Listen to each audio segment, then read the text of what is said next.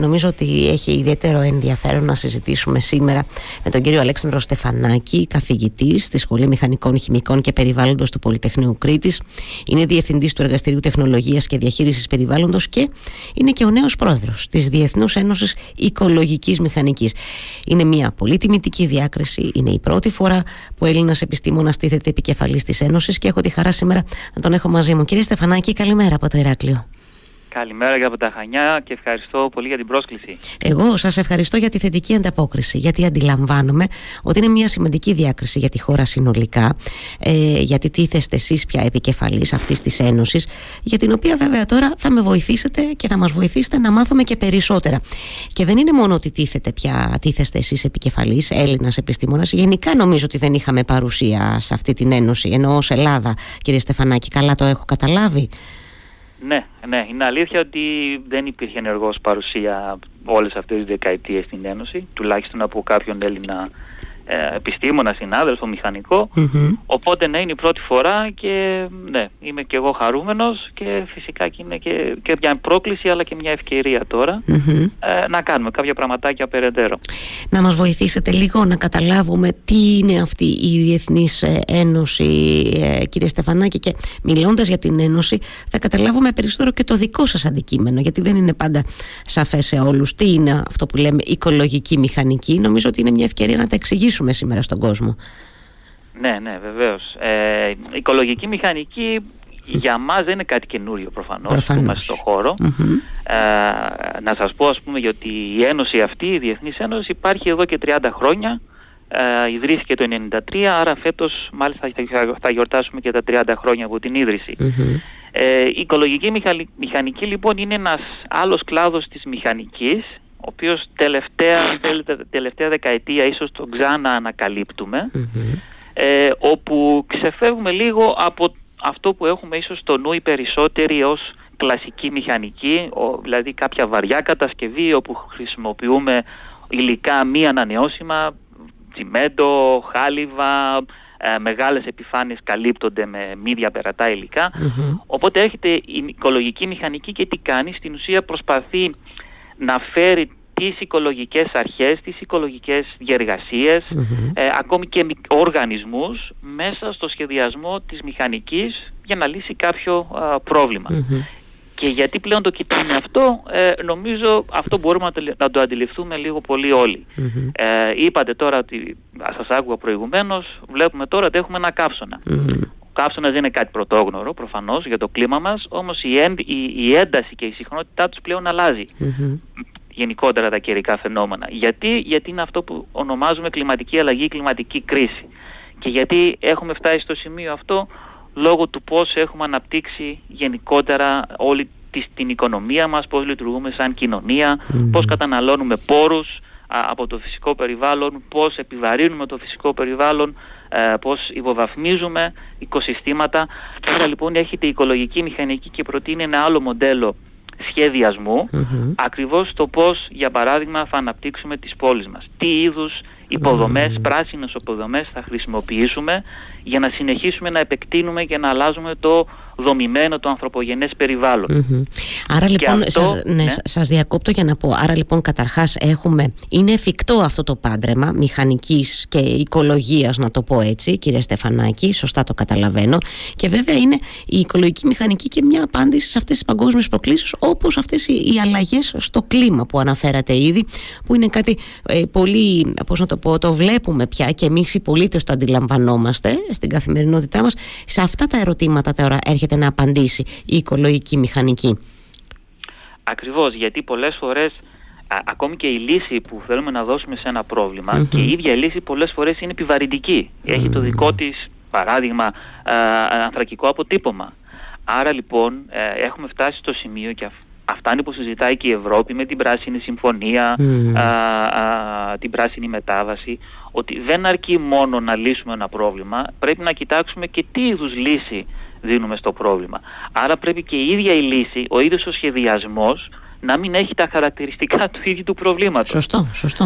Ε, οπότε έρχεται η οικολογική μηχανική και προτείνει ένα άλλο πλέον πρότυπο σχεδιασμού που θα μας βοηθήσει να περάσουμε και στο αυτό που λέμε η, η βιώσιμη κοινωνία. Άρα εμείς θεωρούμε ότι η φύση δεν είναι απλά μέρος της λύσης της μελλοντικής, αλλά είναι μέρος και της ίδιας της διαδικασίας σχεδιασμού. Θα ενσωματώσουμε δηλαδή στον σχεδιασμό οικολογικές αρχές διεργασίες για να προσεγγίσουμε το πρόβλημα και να το λύσουμε Άρα μέσα στο σχεδιασμό θα ελαχιστοποιήσουμε, θα, θα ενσωματώσουμε την ελαχιστοποίηση για παράδειγμα της παραγωγής αποβλήτων ακόμη και να μηδενίσουμε, να προβλέψουμε την μηδενική παραγωγή αποβλήτων σε μια διεργασία ήδη στο στάδιο του σχεδιασμου να αποκαταστήσουμε οικολογικές λειτουργίες, να αποκαταστήσουμε οικοσυστήματα, να εξαλείψουμε γενικά οποιαδήποτε ανεπιθύμητη επίπτωση που έχει μια διεργασία, μια ανθρώπινη Γι' αυτό μιλάμε και πολύ και για την κυκλικότητα. Ε, για κυκλική οικονομία, οικονομία πώς, ε. ακριβώς, ε, πώς θα αποκαταστήσουμε τους κύκλους των υλικών, πώς θα αντιμετωπίσουμε τη σπανιότητα των πόρων. Δεν μπορούμε να συνεχίσουμε πια σε αυτό το γραμμικό μοντέλο βάζουμε συνεχώς στην οικονομία μας ε, φρέσκους, ε, παρτένους πόρους, επεξεργαζόμαστε, παράγουμε κάποιο προϊόν και όλο αυτό καταλήγει σε μια παραγωγή Αυτό λοιπόν πρέπει να αλλάξει. Πρέπει ο πόρος που μπαίνει στην οικονομία να παραμένει όσο το δυνατόν περισσότερο εντός της οικονομίας, να αξιοποιείται συνεχώς στη μεγαλύτερη του εξία, ώστε και να αξιοποιήσουμε τον πόρο αλλά και να αλεξιτοποιήσουμε το πόσο παρθένους πόρους βάζουμε πλέον μέσα στην ε, οικονομία μας. Άρα λοιπόν η οικολογική μηχανική εμπνέεται, αν θέλετε να το πούμε έτσι, από την φύση, εμπνεόμαστε από τη φύση για να αναπτύξουμε αυτό την εργαλειοθήκη όπως λέμε που βασίζεται σε λύσεις βασισμένες στη φύση όπου δεν κοιτάμε απλά να λύσουμε το πρόβλημα αλλά την ίδια στιγμή να παράξουμε και άλλες υπηρεσίες όπως είναι υπηρεσίες οικοσυστημάτων, η χρήση ανανεώσιμων πηγών. Είναι μια πιο ολιστική προσέγγιση αν θέλετε πλέον του, του κάθε προβλήματος. Ε, κύριε Στεφανάκη, τώρα ακούγοντάς σας, ε, διερωτάμε ε, πόσα ε, βήματα πρόοδου έχουμε κάνει στην Ελλάδα σε αυτό το κομμάτι σε σχέση και με άλλες χώρες του εξωτερικού. Te λέω γιατί προφανώς εσείς έχετε αυτή την, την γνώση να μας τη μεταφέρετε. Ε, γιατί φαντάζομαι και αντιλαμβάνομαι ότι δεν είναι αλλαγές που μπορούν να γίνουν από τη μια μέρα στην άλλη. Επίσης είναι αλλαγές που απαιτούν και τη δική μας συμμετοχή των πολιτών ε, σε πάρα πολλά επίπεδα ενώ ε, προφανώς ξεφεύγοντας από το καθαρά επιστημονικό πεδίο. Πόσο, ε, πόση πρόοδο έχουμε καταγράψει στη χώρα σε σχέση με τα ζητήματα που συζητάμε; Ναι, η αλήθεια είναι ότι δεν είμαστε σε τόσο έτσι προχωρημένο επίπεδο όσο για παράδειγμα άλλες χώρες στην Ευρώπη, η Βόρεια Αμερική. Παρότι έχουμε πλέον και εμείς, μπορούμε να δούμε και στην Ελλάδα α, κάποιες όλων αυτών των, α, της εργαλειοθήκης που λέμε ε, των λύσεων ε, των πράσινων τεχνολογιών που ασχολούμαστε. Εν τούτης δεν βλέπουμε να υπάρχει μια έτσι πιο μαζική εφαρμογή ή ακόμη και κατανόηση mm. του τι είδους λύσεις πλέον ε, ερχόμαστε να δώσουμε.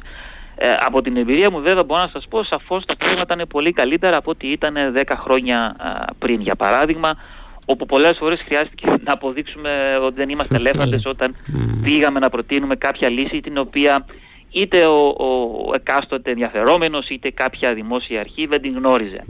Ε, πλέον έχουν προχωρήσει κάπως τα πράγματα αλλά σαφώς χρειάζεται ακόμη μεγαλύτερη ε, δουλειά αν θέλετε και από εμά και αυτόν ελπίζω και εύχομαι ότι και μέσω της Διεθνούς Ένωσης πλέον και με την ιδιότητα πλέον ως Προέδρου να μπορέσουμε να προωθήσουμε και στη χώρα μας ε, αυτού του είδους τις λύσεις.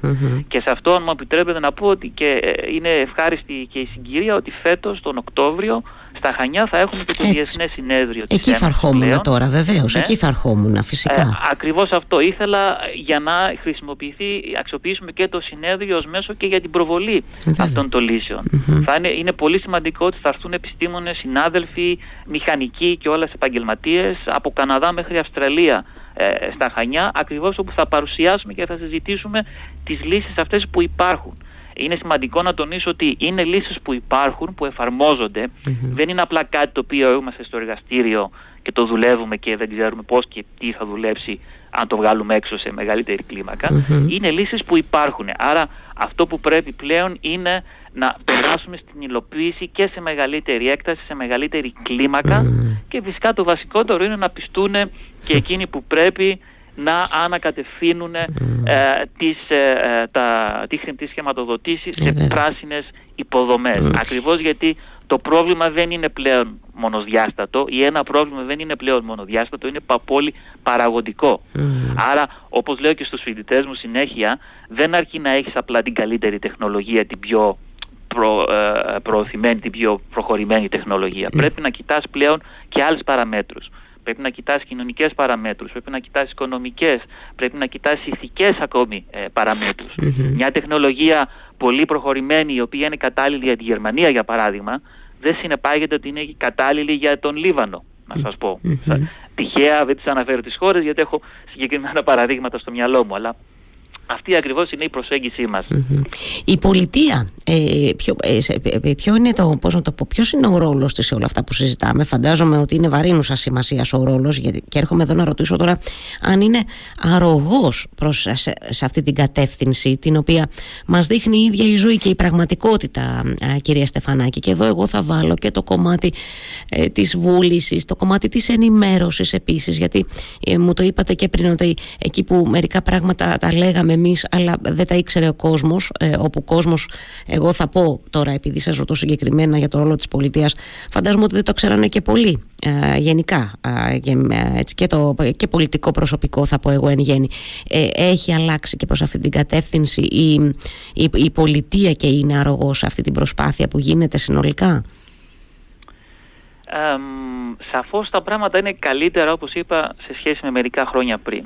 Αλλά ακόμα νομίζω έχουμε αρκετό δρόμο μπροστά μας τουλάχιστον στο να πιστούν αυτοί που πρέπει και ε, να περάσουν πλέον ε, στην υλοποίηση τέτοιων λύσεων. Και ξέρετε πολλές φορές δεν είναι καν θέμα ούτε ε, ούτε ακόμη και να πιστούν μπορεί κάποιοι άνθρωποι σε κέρυες θέσεις να έχουν πιστεί αλλά το γενικότερο πλαίσιο να μην επιτρέπει ε, την εφαρμογή τέτοιων λύσεων. Είτε γιατί πρέπει να πάμε σε κάτι πιο κλασικό γιατί έτσι το επιβάλλουν οι τοπικές συνθήκες για παράδειγμα, είτε ε, ακόμη γιατί ε, δεν υπάρχουν και η κατάλληλη παροχή τεχνογνωσίας, πάροχη τεχνογνωσίας για να προσφέρουν τέτοια λύσεις.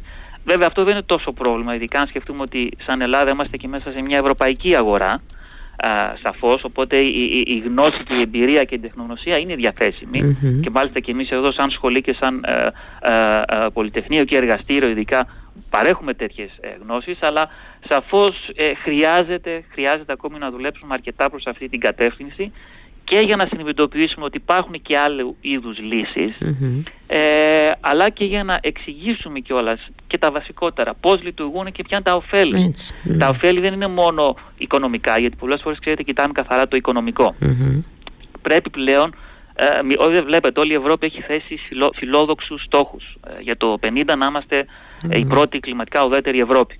Πώς θα το επιτύχουμε αυτό; Δεν μπορούμε να το επιτύχουμε συνεχίζοντας την πεπατημένη. Τις ίδιες τεχνολογίες που ε, ε, είναι επιβαρύνουσες, καταναλώνουν πολλή ενέργεια, έχουν υψηλό ανθρακικό αποτύπωμα, χρειάζονται πολλά, πολύ μεγάλη κατανάλωση υλικών, ε, δημιουργούν και αυτές οι ίδιες προβλήματα ή πώς αναπτύξουμε τις, υποδομ, τις υποδομές μας. Ε, μιλώντας για παράδειγμα για πράσινες οροφές, πράσινους τείχους, φυτεμένα δώματα.